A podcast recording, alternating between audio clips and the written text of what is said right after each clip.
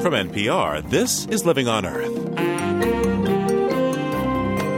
I'm Steve Curwood. The heavily used pesticide atrazine has been associated with prostate and breast cancers, and now the EU has banned it in Europe. But regulators in the US say they won't follow suit, and some critics say that's a big mistake.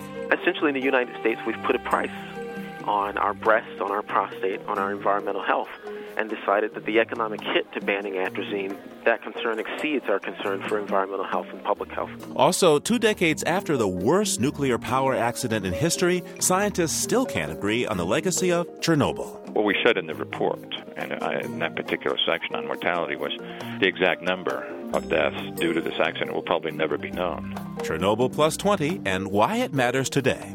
We'll have that and more this week on Living on Earth. Stick around. Support for Living on Earth comes from the National Science Foundation, Stonyfield Farm, and Kashi, maker of crackers, granola bars, and cereal made from seven whole grains. Learn more at kashi.com. From the Jennifer and Ted Stanley studios in Somerville, Massachusetts, this is Living on Earth. I'm Steve Curwood. The European Union has banned the herbicide atrazine, effective next year, after finding it contaminated a number of drinking water supplies. The weed killer first came under scrutiny for its effects on frogs, and more recently has been linked to adverse effects on human health. Some 70 million pounds of atrazine are used in the U.S. each year, mostly on cornfields. After studying atrazine, the Environmental Protection Agency decided not to ban it in the U.S., but says its research into the chemical continues. Joining me now is Tyrone Hayes. He's a professor at the University of California, Berkeley, who's done pivotal research on atrazine, and he's just back from Europe. We caught up with him at the airport. Uh, Professor Hayes, welcome to Living on Earth. Good to be here. So, from your expertise, what's your analysis of the science behind the EU's decision to ban atrazine? Well, there's a great deal of data showing that atrazine is, in fact, an endocrine disruptor. In amphibians, atrazine results in the demasculinization or chemical castration of male frogs and subsequent feminization. It produces hermaphroditic frogs, males with ovaries and eggs. And in rodents and humans, atrazine is associated with breast cancer and prostate cancer and low sperm count. The European Union has a slightly different approach to regulating chemicals than the United States. It operates under the precautionary principle, which says that if there is the potential for a chemical to cause environmental and public health harm, then that chemical is regulated, and in the case of atrazine, banned because it's found in the water. The United States counts on the industry that produces the chemical to produce data to actually prove that the chemical is harmful. There are states that have made some movements towards regulating atrazine. For example, Wisconsin bans atrazine county by county, depending on when it shows up in the water. Now, what about the exposures here in the real world? How much atrazine has been found in U.S. drinking water, and, and how does that compare to what's been found in Europe? I think the levels are about equal between the United States and Europe. The current drinking water standard in the United States is three parts per billion, and in particularly in the, the Midwest, that three parts per billion can be exceeded. But in fact, we know now that atrazine is biologically active as low as 0.1 parts per billion. So that's 30 times lower than the current drinking water standard in the United States. There's a lot of concern about prostate cancer and breast cancer here. What relationship, if any, is there between atrazine and those diseases? The relationship between atrazine and prostate cancer and breast cancer is very significant. Experimental evidence from rodents shows that atrazine is associated with an increased incidence of both prostate cancer and breast cancer and correlational evidence in humans shows that people who are exposed to atrazine have higher rates of breast cancer and prostate cancer. In fact, if you feed a female rat atrazine, her pups that she is suckling, her male pups, can develop prostate disease. So that those effects of atrazine are transferable even from the mother to the suckling pup. There's also a study showing that prostate cancer was increased in men who worked in a factory that produced atrazine. The levels of prostate disease and prostate cancer were 8.4 fold higher than expected and 8.4 fold higher than men who worked in the factory but were not exposed to atrazine. So, given that atrazine is the number one selling pesticide in the world, and given that breast cancer and prostate cancer are the number one cancers in men and women, respectively, then I think this is a big concern. how prevalent is the presence of atrazine in U.S. drinking water supplies? Is this a problem for 5% of the country, 10, 20, 50%? Um, you know, the bigger problems for atrazine are in the Midwest, where it's used mostly, so like Nebraska and Iowa, Indiana. The concerns are not just for people who live in areas where atrazine is used, but people have to also understand that atrazine travels quite far and can be found in areas that are even considered pristine. Both in Europe and the United States, it's been shown that atrazine can be found as much as 600 miles from where it has been applied. So, in your view, is there enough evidence out there to ban atrazine in the United States? Certainly, when you look at the environmental health risk and the public health risk and the prevalence of atrazine in groundwater and in drinking water, there's cause for concern. When you consider on top of that the evidence in every animal class that's been examined that atrazine causes adverse biological effects, then this raises concern essentially in the United States, we've put a price on our breasts, on our prostate, on our environmental health, and decided that the economic hit to banning atrazine, that that concern exceeds our concern for environmental health and public health. Tyrone Hayes is a professor at the University of California at Berkeley. Thank you so much for speaking with me. My pleasure.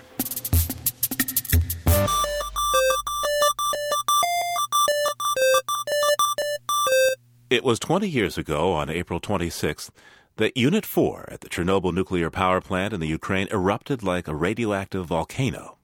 It was and still is the worst nuclear accident in history. Chernobyl's nuclear core burned for 10 days, sending tens of tons of radioactive particles into the air. The radiation spread across the entire northern hemisphere, including the United States. Studies over the last two decades have been inconclusive about the disaster's human and environmental costs. But two just released reports predict that the loss of human life could be much higher than many previously thought. Living on Earth's Bruce Gellerman has the details. 075, 090. A decade ago, on the 10th anniversary of the disaster, I traveled to Chernobyl. 0,5, 0,57 milliroentgen. A Geiger counter is standard equipment in the 18 mile exclusion zone around the Doom reactor. 135,000 people were evacuated from the area. People aren't supposed to live here. The rolling hills and forests are now, and perhaps forever, radioactive. The hottest place is Ground Zero. A 300,000 ton concrete and steel sarcophagus entombs the Unit 4 reactor. Still, it leaks radiation. The Geiger counter needle jumps. After just a minute, my guide Sasha wanted to leave. To the car. Why is that? Because it's rather high. The regulation is like this 5 rem is the limit. 5 rem the limit and you're out. Yeah. Now, you've been working here how many years? 3. How many rem do you have? I don't know. and I'm not interested in. Why aren't you interested in learning how well, but because it is easier to leave.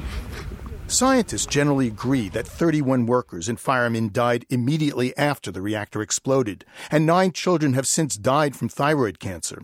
But that's basically where the agreement ends. Measuring the effects of Chernobyl is an intense scientific and political controversy. The largest health study was conducted by eight UN agencies, including the IAEA, the International Atomic Energy Agency, and the World Health Organization. The results were released last year. Dr. Michael Repacholi, manager of the WHO's radiation program, says the study sends a reassuring message. Well, I think it, it tells people what the, the numbers really are. There's no speculation in that. There is some uncertainty in the values, but it's very close around the 4,000 mark for cancer deaths, and the other speculations are just not valid. But a new study just released by UN scientists in France says the number of Chernobyl cancer deaths could be nine times that many. And some nuclear power critics charge this is what they've been saying all along. This is really a scandal. Rebecca Harms is the Green Party's representative to the European Parliament. She cites another study called the Other Chernobyl Report. It predicts 30 to 60,000 people will die from Chernobyl cancers, not 4,000 as the UN estimates. The difference is the IAEA only looked at the 600,000 so called liquidators, those who cleaned up the disaster and had the highest radiation exposures. Rebecca Harm says the Green study included all of Europe for health and environment, we can show uh, that all figures which have been published by the IAEA are wrong and are misguiding. So you're suggesting, uh, more than suggesting, you're saying the, the IAEA has deliberately downplayed the health effects yes. of Chernobyl. Yes, yes. Researchers acknowledge predicting Chernobyl cancer deaths is an uncertain science. Dr. Fred Mettler was chairman of the science panel that prepared the UN report on Chernobyl's health effects. What we said in the report, and uh, in that particular section on mortality, was the exact number of deaths due to this accident will probably never be known. On average, a quarter of the population dies from cancer, so a few thousand, even a few tens of thousands of extra deaths is difficult to measure, especially when exposure levels are low. What effect would smoking, you know, in Boston have on killing people in Europe? I mean, if one wants to make those calculations, nobody can stop you from making them, but the dose levels are certainly well well well below anything that anybody's seen cancer increases at. Scientists aren't only looking at cancer. New studies indicate a rise in the number of cataracts and perhaps heart disease among people exposed at levels previously considered too low to have an effect. To understand the long term impact of radiation, Chernobyl researchers have had to turn to Japan. Chernobyl produced 250 times as much radiation as was created by the atomic bombs dropped on Hiroshima and Nagasaki combined. Dr. Fred Mettler all I can say is two to three generations out after dropping atomic bombs on a pretty large population, there is no evidence there of increased genetic damage. Likewise, the UN study found no evidence of genetic damage due to Chernobyl. But the intense burst of radiation from a bomb isn't the same as long term low level exposure. A lot less is known about that. And according to Dr. Tim Mousseau, a biologist from the University of South Carolina, there is evidence of genetic effects from Chernobyl, at least in some birds. Mousseau studied barn swallows around Chernobyl for six years, 18 generations. We found mutations at the level of uh, sperm morphology, sperm swimming behavior, as well as visible mutations on the bodies of these birds, um, including what we call partial albinos, where parts of the bird's bodies are completely white and this is linked to uh, mutations in the populations of, of barn swallows that live in the most contaminated areas. And Mousseau says genetic damage from Chernobyl dramatically decreased the barn swallow's reproduction rate. But birds aren't people, and susceptibility to radiation varies from species to species, even from individual to individual. Yet, despite competing studies, there are lessons to be drawn from Chernobyl, says Dr. Fred Mettler, who chaired the UN report.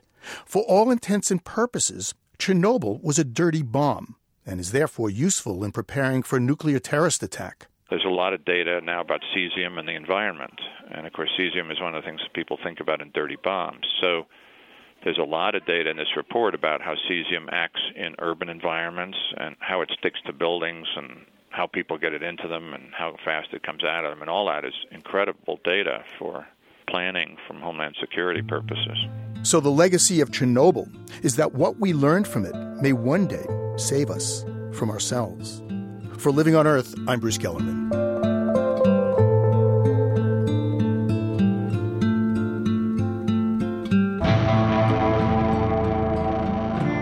Coming up, why global warming took a holiday during the 60s and 70s. Stay tuned to Living on Earth.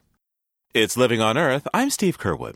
Summer's coming, a time for hot cars, but I'm not talking about Ferraris or Corvettes. No, I'm talking about the kind of hot you get when the sun beats down on a parked car with the windows rolled up. A reflecting cardboard in the windshield can keep a car cool, and that fact is now telling us something about global warming. All those aerosols and pollutants we threw into the air in the decades following World War II acted like a shade for the whole planet. Scientists even have a name for this phenomenon. They call it solar dimming, and they say it has shielded us from the full impact of global warming. But now they say the shade is disappearing. Joining me is Martin Wild of the Institute for Atmospheric and Climate Science in Zurich, Switzerland. Hello, sir. Hello. Dr. Wild, it seems that the amount of sunlight that gets through to Earth varies in different places around the world. That's true. That's true. Uh, we found that particularly during the 60s up to the 80s, there have been on many parts of the globe the sunlight has become less and less. And at our institute in Switzerland, we collect all the data on available sunshine at the surface. And what we see in this data is that there has been a dimming of a large part of the globe. And this dimming was particularly pronounced between the 1960s and the 1980s. And we believe that the growing air pollution has been an, an important cause of these changes because the man-made air pollution releases more and more tiny particles into the atmosphere, and these particles can then absorb or scatter back sunlight and thereby effectively shield the surface from uh, obtaining sunlight. Now, this dimming, you say, was going on from the 60s to the 80s, but it seems to be brightening a bit now. Why is that?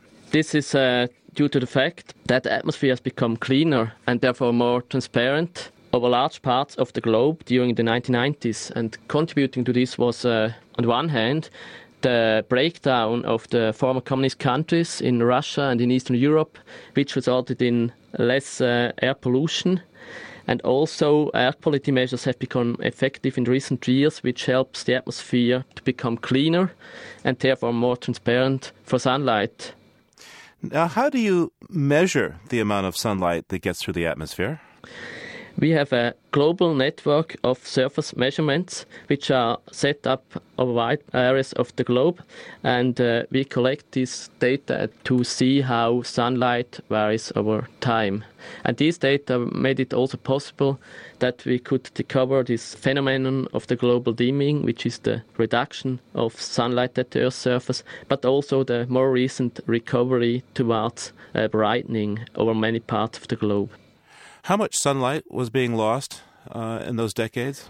At the measurement site, where we can observe the changes in sunlight at the Earth's surface, we see that the sunlight decreases by about 2% per decade.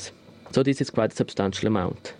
Now we do not see this continuation of the dimming anymore, except for some parts of the world which have still increasing air pollution. One of this example is the Indian subcontinent their air pollution is still increasing, and this results in the so-called Asian brown cloud, which uh, resides over India, particularly in the dry season, and shields the surface from sunlight.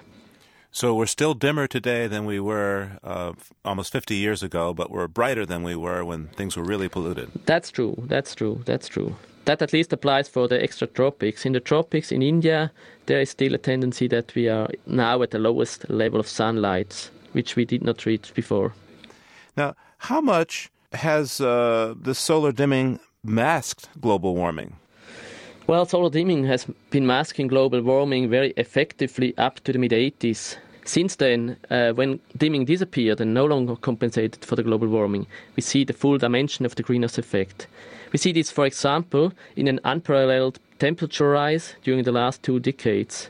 As another example, we can mention the mountain glaciers, which are retreating very strongly since the mid 80s, while the same glaciers did not change at all during the previous decades, where dimming still prevented the glaciers from melting away. Now, some people listening to us might say, oh, well, maybe we should bring the pollution back to help save the Earth from global warming. What would you say to them? Yeah, I think we should avoid playing one environmental risk off against another one. So, both global dimming and warming are issues uh, which we have to take very seriously. Global dimming and the related increase in air pollution causes serious health problems, while global warming, on the other hand, puts uh, severe stress on our ecosystems and worsens our living conditions. I think it would be therefore disastrous to believe that we can fight global warming by global dimming and by increasing air pollution. I rather believe that in such a complex system like the global ecosystem, we can not just try to remedy one problem in isolation, we have to take an integral approach to keep our planet livable. This means we have to reduce as much as possible both air pollution and the release of greenhouse gases into the atmosphere. Switzerland is famous for its alpine skiing. How much uh, has the effect of climate change affected your skiing industry right there in Switzerland? I think it's a, quite a big problem. So the ski season has become uh, less extended. And also, the glaciers have retreated so much that everybody can see it. And this is, of course, also in terms of tourism a problem because the glaciers are just not there anymore where you could see them a couple of decades before. Dr. Martin Wild is with the Institute for Atmospheric and Climate Science in Zurich, Switzerland. Thank you, sir. It was my pleasure. Thank you. Andrew Revkin has been reporting on climate change since he started writing for the New York Times more than a decade ago. He's traveled the world breaking stories on climate research and uncovering government attempts to censor findings confirming global warming. And in his spare time, he's been hanging out in the Arctic. Andy Revkin's new book, The North Pole Was Here, compiles what he's learned about global warming at the top of the world and puts it in a form geared for readers age 10 and up. We asked Chelsea Rosenthal, she's a senior at South Portland High School in Portland, Maine, to give us a review. I can tell you that the symbol for potassium on the periodic table is the letter K, that the formula for the speed of light is 3 times 10 to the 8th meters per second, and that the mitochondrion exists in both plant and animal cells. But not one science course in all of my high school years had a unit on global warming. No lessons on climate change or the impact it could have on our lives. I believe the youth in America today care about the future and care about the planet, but we just don't know enough about it. That's where New York Times science reporter Andrew Revkin comes in. His new book, The North Pole Was Here, targets a younger group of readers. He says, quote, I decided to speak to the next generation. It's their world that today's adults are affecting. Just by looking at the book, you can tell it would attract a younger crowd. It's filled with color photographs, maps, and assorted articles on the North Pole. Revkin really took a good look at the history of the Arctic Ocean and those who explored it, but he also gives information on what present day scientists are studying there and what their findings could mean for the rest of the planet. And really, who wouldn't want to read a book that takes you to the top of the world? Revkin wrote some of the articles on the ice with the computer covered in pocket warmers to keep the battery from freezing. And this wasn't just your standard pond ice, this was fragmented sea ice covering Arctic Ocean two miles deep. In his time on the North Pole, Revkin saw 24 hours of straight sunlight, and he even had to carry around a shotgun in case a polar bear showed up in camp. The North Pole Was Here is more than just a book. It's an adventure to a place few of us will ever get to see. Revkin has been writing about global warming for years, and it's a tough message to get through to people. If everyone's high school science class experience is like mine, this is probably because most of us don't really understand exactly what global warming is and what it could mean. Global warming is caused by the release of greenhouse gases into the air, which then trap heat. For the majority of the world, the change in climate will be gradual. Revkin describes it as a thermostat, slowly being turned up. We won't notice big changes from day to day, but it's a different story in the Arctic. Revkin says it would be like flipping a switch or a knob. The change would be that dramatic. If the air above the Arctic Ocean rises above 32 degrees, then the ice will immediately start to melt. The more water exposed, the less of the sun's rays will be reflected, and this in turn will cause more heat to be absorbed. Then, more ice will melt and sea levels will rise. I think I'd like to visit the UK before London is underwater and Great Britain morphs into a new tropical landscape. Though this scenario may seem far out, if we all maintain the lifestyles we have now, it won't be impossible. We know that human beings are contributing to global warming. We also know that we're getting dangerously close to a tipping point where we won't be able to make up for the damage we've done. But there's so much more that today's business and political leaders could be doing to fight global warming.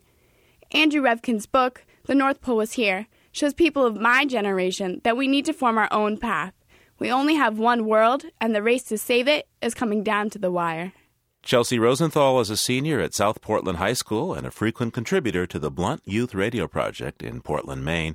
She reviewed Andy Revkin's new book called The North Pole Was Here.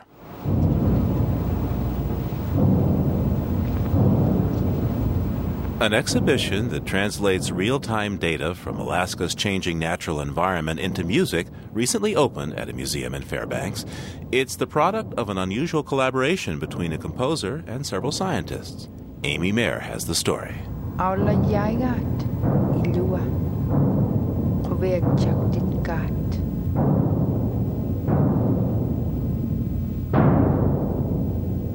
Composer John Luther Adams has long drawn inspiration from the people and land of the North, as in this track from his CD, Earth and the Great Weather.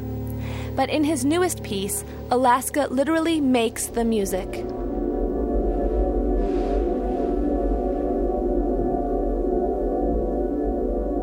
The place Where You Go to Listen is a permanent installation at the University of Alaska Museum of the North in Fairbanks. The small, irregularly shaped white room is lit primarily by colored lights that change hue as the sun and moon rise and set. The sparse setting helps visitors focus on what they're hearing. Adams says he used a familiar technique to create brand new results. Even though this is not a piece of music in the traditional sense with a beginning, middle, and end, it's not written for human performers playing acoustical instruments. Creating it still involved a process of, of imagining sounds. Adams selected specific ranges of tone and frequency to represent different natural phenomena. The voice of the aurora borealis is bell like. Seismic activity and the location of the sun and moon are also audibly illustrated.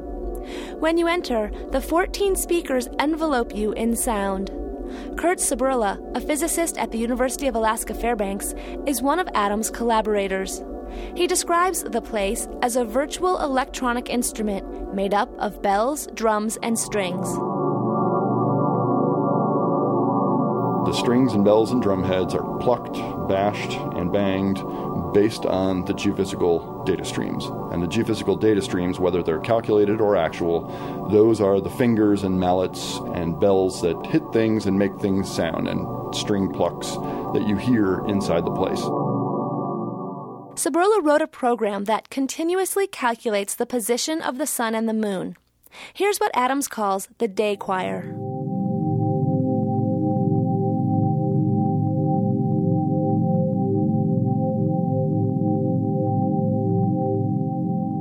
When the sun sets, which can be as early as 3 p.m. in the winter in Fairbanks, the sound changes.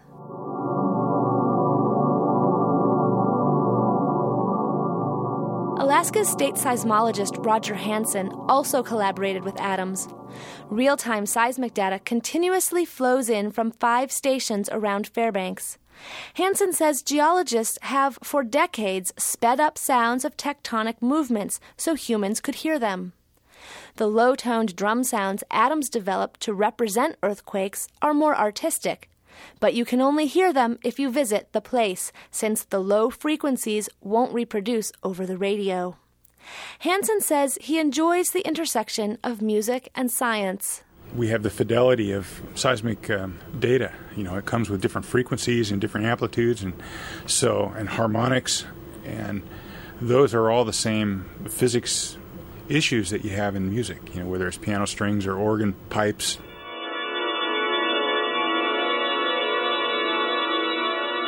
Those are the bells of the aurora borealis. Heard inside the place where you go to listen, they mix with the other sounds.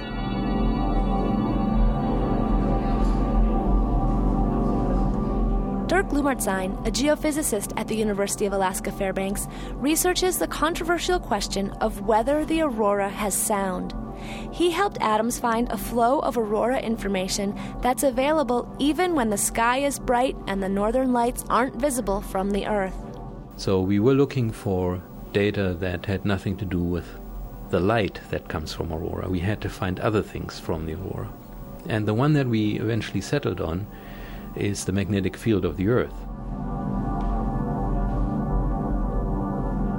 Adams says his collaborators educated him about science and welcomed him into their areas of research, answering frequent questions and recalculating formulas for him as he strived to find the right sonic representations of their data. At a certain level, it was it was like they were they were the boys in the band, you know. And Adams adds, their scientific minds, which proved far more creative than he expected, have changed the way he thinks about his own work. Years ago, when Adams first began exploring the creation of a musical landscape based on real scientific information, he contacted another physicist, John Olson. Olson's work never became a part of the installation, but the relationship between composer and scientist grew alongside the project. John Luther Adams says a recent conversation they had ended in a surprising way. He said, Oh, oh, John, um, just one final thing. And he said, You know, I just wanted to tell you that working with you has fundamentally changed the way I understand my own data, my own work. And I was just floored. To me, that was the ultimate compliment that an artist could receive from a scientist. It likely won't be the last. Adams is already dreaming of another collaboration with scientists. This one would be based on weather and could be set up in various places around the globe.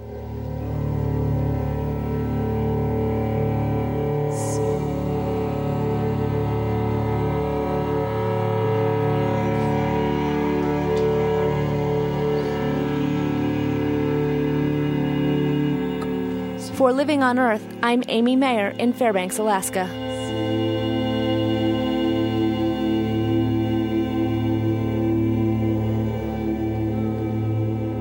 Coming up, keeping their heads above water. That's the challenge for the people of Bangladesh. First, this note on emerging science from Bobby Bascom. Research shows that brominated chemicals used in the making of flame retardants and found in everything from clothes, carpet, furniture, even water and air could be making you fat. At the experimental biology meeting in San Francisco, researchers revealed a study that shows a link between exposure to flame retardants and an increase in obesity and type 2 diabetes. Brominated chemicals have long been known to impair neurological development in test animals. But there's now evidence that these chemicals are storing themselves in the body's fat cells. In laboratory experiments, researchers at the University of New Hampshire fed flame retardant chemicals to a group of young male rats and kept another group of rats as a control. After four weeks, the researchers found that the fat cells in the chemical exposed rats were mobilizing lipids 25% faster than their non treated counterparts. Such increased fat circulation in the body is a characteristic of obesity. The treated rats were also significantly less resistant to insulin, which commonly leads to type 2 diabetes. Researchers say the exact effect of flame retardants on humans still needs to be studied. That's this week's Note on Emerging Science. I'm Bobby Bascom. And you're listening to Living on Earth. Support for NPR comes from NPR stations and Kashi, maker of all natural foods, founded on the belief that everyone has the power to make healthful changes. Kashi, seven whole grains on a mission. The Kresge Foundation, investing in nonprofits to help them catalyze growth, connect to stakeholders, and challenge greater support. On the web at kresge.org. The Annenberg Fund for Excellence in Communications and Education the W.K. Kellogg Foundation, From Vision to Innovative Impact 75 Years of Philanthropy. This is NPR, National Public Radio. It's Living on Earth. I'm Steve Curwood. The most populated nation directly in the crosshairs of global warming is Bangladesh. With tens of millions of people living at or just slightly above sea level, many of the citizens of this impoverished and overcrowded country could be forced to flee their homes before the century is out. International aid organizations and the Bangladeshi government are working to increase the ability of people to survive the rapidly changing environment, but it's a tough race against time and tides. Today we continue our series Early Signs Reports from a Warming Planet. The series is a collaboration of the UC Berkeley Graduate School of Journalism, Salon.com, and Living on Earth to document places around the world where concerns about climate change are already having an impact. Producers Sandhya Somashekhar and Emily Raguso have today's story from Bangladesh, which Ms. Somashekhar narrates. Hello. It's sunset in the jungle, and four musicians are tuning a drum and harmonium on stage.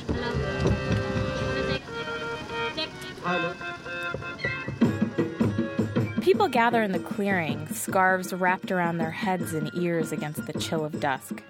There are hundreds of them old men wrapped in shawls, women in saris, a little boy in his father's overcoat.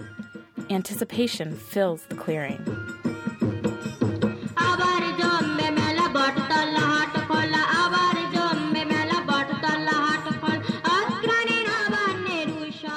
As the play opens, a dozen performers in red and white checkered costumes act out a happy village scene.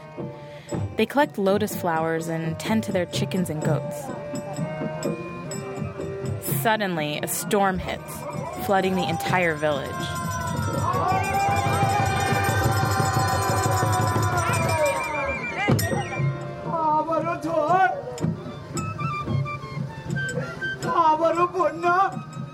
The play, called Environmental Thinking Where Will We Go? is about the dangers of climate change. Floods, droughts, cyclones, and saltwater pollution of farmland all appear in this show, just as they may someday in this very village.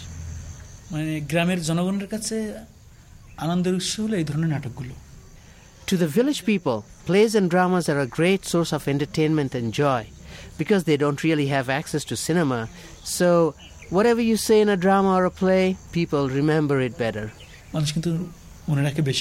Mohan Kumar Mondal is an environmental activist with the local group Working for Coastal People. He helped to bring this play to southwest Bangladesh, where he grew up working the rice paddies with his father. Already, the ocean has begun to seep into the freshwater supply here. As a result, crops fail, and people now walk miles for drinking water. So far, the main causes of this problem are massive dams built upriver in India and other man made factors. But climate change will worsen this situation.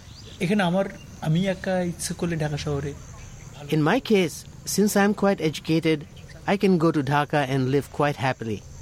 But what will happen to my neighbors and relatives who are really uneducated, who don't even know what climate is, not even what is going on in the outside world?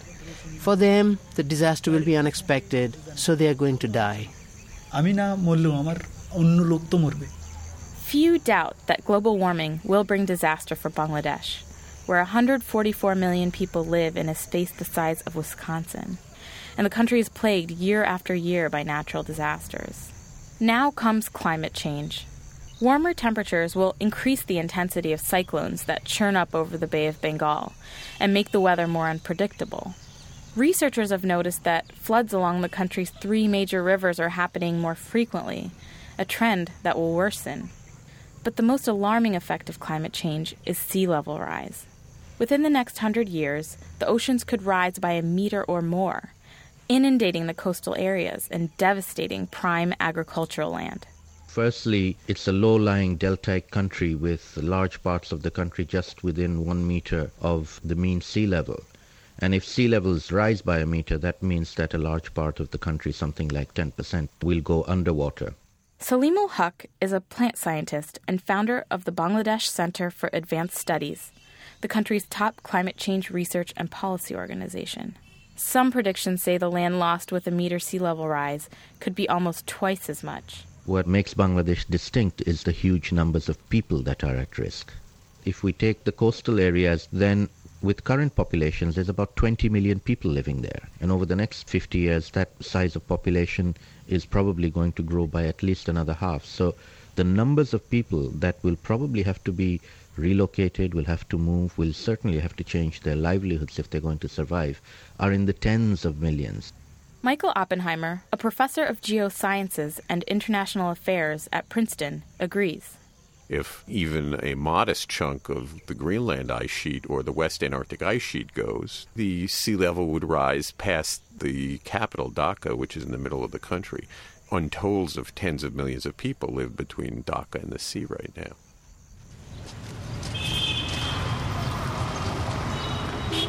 Dhaka, one of the fastest growing cities in Asia. The air here is thick with diesel and the odor of open sewers, which hovers in a gritty cloud over the city's unmapped tangle of roads and alleyways.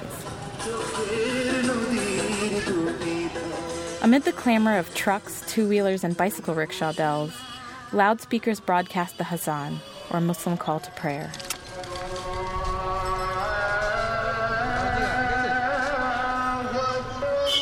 Every inch of this city is crammed with people, about 10 million of them. The Bangladeshi government here is well aware of the changes likely to be visited upon the country. There is a new climate change cell within the Department of Environment. And last year, with funding from the United Nations, it completed a national adaptation plan of action, which proposed reforesting the coast, finding new sources of drinking water, and spreading awareness. But massive international assistance will be necessary to weather this storm, says Mustafa Abu Kamaluddin, an environmental consultant working for the Bangladesh government. Maybe it will be helpful and better adaptation if the international community who are responsible they come forward. If not, then maybe uh, some percentage of my, my people will die. Maybe they have to pay. I mean, we have overcome always, but we paid for that. Thousands of our people were being killed but as a nation, we survived. One of those people at risk is Ismail Hussein, a rural farmer living on the banks of the Kabadaksha River. He knows nothing about melting glaciers or carbon emissions, but he is intimately familiar with nature's ferocity. Though his small village seems an oasis of palm trees and thatched huts, the river often spills over during the rainy season, flooding homes and turning emerald fields of rice into pools of mud. Like many village dwellers in this country, Mr. Hossein isn't quite sure of his age, but estimates he's around 50. He tells the story of the Great Flood of 2000 when the water gushed into his property and stayed there for months.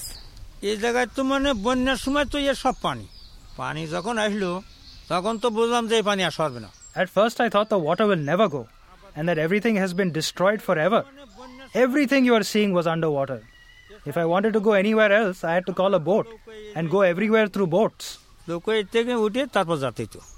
The international aid agency CARE has been trying to teach people like Mr. Hossein to build stronger houses, carve moats around their homes, and switch to salt resistant crops, all in anticipation of climate change. He learned to build gardens that literally float on the water, an indigenous technique that he improved upon himself. I first placed bamboos on the water and then pulled some of the water hyacinth on the bamboos. Then I collected the mud and put the seeds in the mud. Within four or five days, the seed came up and there was a beautiful tree coming out of the seed. Many people came here to see such an amazing thing. Mr. Hossein now has 13 vegetable gardens resting on the surface of the river, oblong beds overflowing with tomatoes and pale green bottle gourds. Still, he senses the worst is yet to come.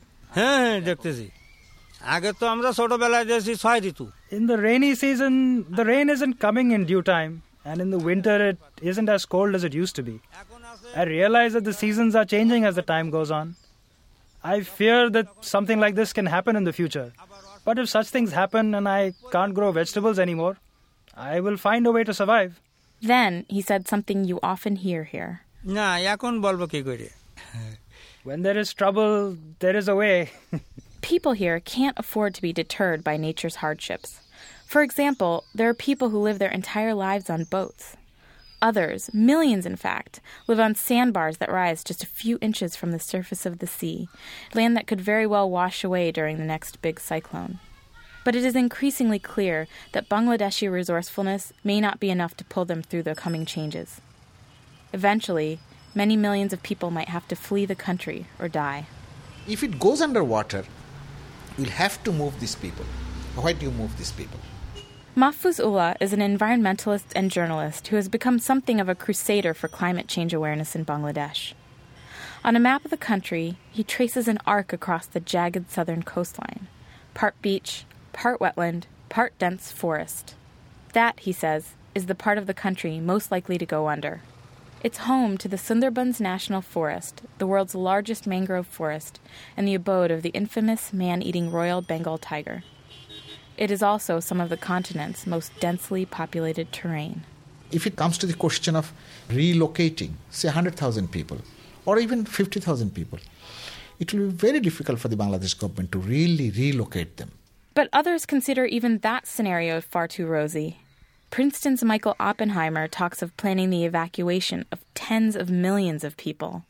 In the long term, the land is going, going, gone for a good chunk of the country it seems to me that plans for the worst case need to be made, and that would mean substantial withdrawal of a lot of the population.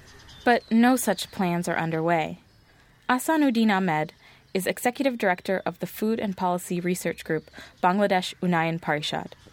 He says the Bangladesh government already has its hands full with today's problems. with limited resources, our policymakers are not really prepared to spend money for something which will happen maybe 30, maybe 35 years later. And they have immediate problems, you know, poverty reduction, educating all these people, providing um, primary healthcare services.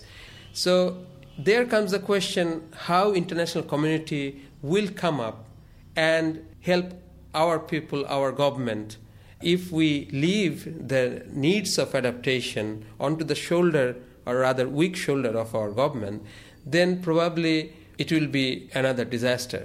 Until such assistance arrives, it will be up to the people to cope with changes that most will not understand. সমন্বয় ঘটিয়ে আলোকিত সুন্দর জীবন গঠন করে দুশ্চিন্তার দিন গেছে চলে আমরা হব সচেতন আরবিসিসি প্রজেক্ট এসেছে Radio programs like this one, produced by CARE, are one way the message of climate change is reaching average Bangladeshis. Black smoke. Mohan Kumar Mondal, the activist who helped bring the climate change play to the village, also uses a large flip chart with vivid illustrations of daily village life to spread the word. Actually,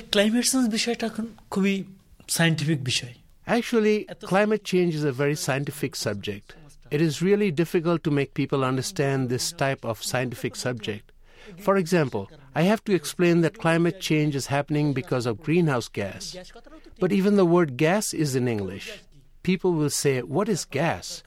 Then there are words and concepts like industry, automobile emission, air conditioner, refrigerator. These are all English words. Regular people are not familiar with these English words. Most of these sources of emissions are luxuries Mr. Mondal's audiences can't even imagine. So he tries to use images that people recognize. One page of the flip chart shows a truck barreling along the road, a murky cloud escaping from the tailpipe. Behind are tall smokestacks of brick kilns, a familiar presence on the landscape of southern Bangladesh. Another shows cracked earth, made barren from saltwater pollution. Despite Mondal's efforts, not everyone gets the message. আসলে অনেক রকম প্রতিক্রিয়া হয় প্রথম এক ধরনের মানুষ মনে করে ও এটা বিজ্ঞানীরা অনেক কিছু বলে There are all sorts of reaction. First, a certain type of people say, Oh, scientists say a lot of things, and we have lived here for so many years and nothing has happened.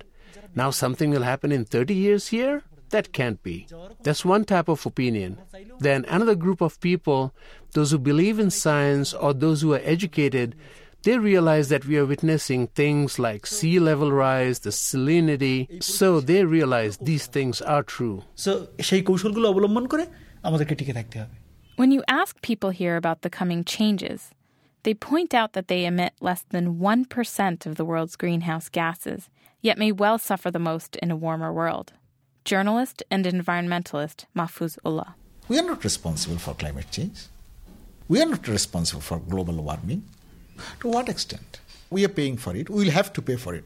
If you ask if the country will be able to cope, people invariably point out that they already suffer every kind of natural disaster except volcanoes, and they haven't been wiped off the map yet. If you suggest that perhaps the government should consider an evacuation plan for the coast, they ask then, why not evacuate New Orleans? Mr. Ullah firmly believes in his country's ability to adapt. People of this country are resilient. And but at a personal level, I'm an incurable optimist. And I know and I've seen people how do they cope with natural disasters. So this is another natural disaster for us. Uh, you know, this is basic human instinct. We all want to survive. And this survival instinct will always keep people floating above the water. It would be foolish to underestimate Bangladeshi ingenuity or the technological advances that could unfold in the coming years. But there is more than ever at stake for this drenched and downstream place where so many people live at nature's whim.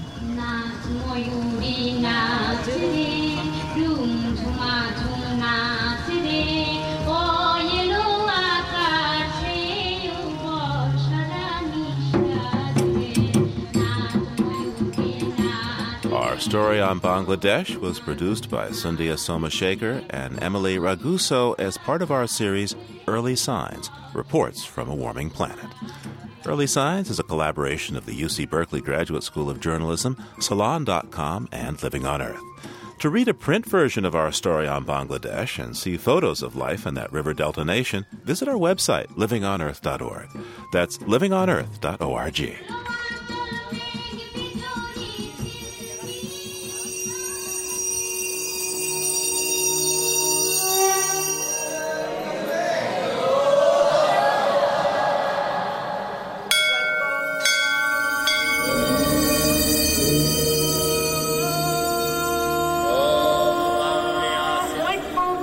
We leave you this week with a visit to the next door neighbor of Bangladesh.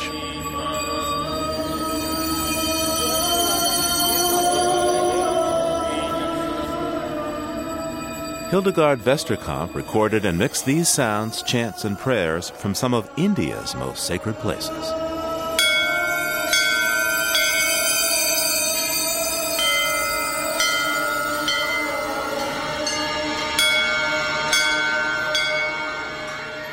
Earth is produced by the World Media Foundation. Our crew includes Ashley Ahern, Chris Ballman, Eileen Bolinsky, Jennifer Chu, Ingrid Lobet, and Jeff Young, with help from Christopher Bolick, Kelly Cronin, and James Kerwood. Our interns are Bobby Bascom and Emily Taylor. Our technical director is Dennis Foley. Allison Dean composed our themes. You can find us at loe.org. I'm Steve Curwood. Thanks for listening. Funding for Living on Earth comes from the National Science Foundation, supporting coverage of emerging science.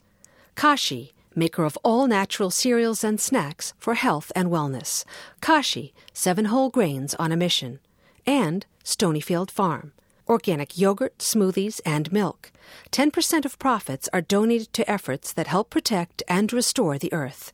Details at stonyfield.com. Support also comes from NPR member stations, the Ford Foundation, the Geraldine R. Dodge Foundation, and the Saunders Hotel Group of Boston's Lenox and Copley Square hotels, serving you and the environment while helping preserve the past and protect the future. 800 225 7676. This is NPR, National Public Radio.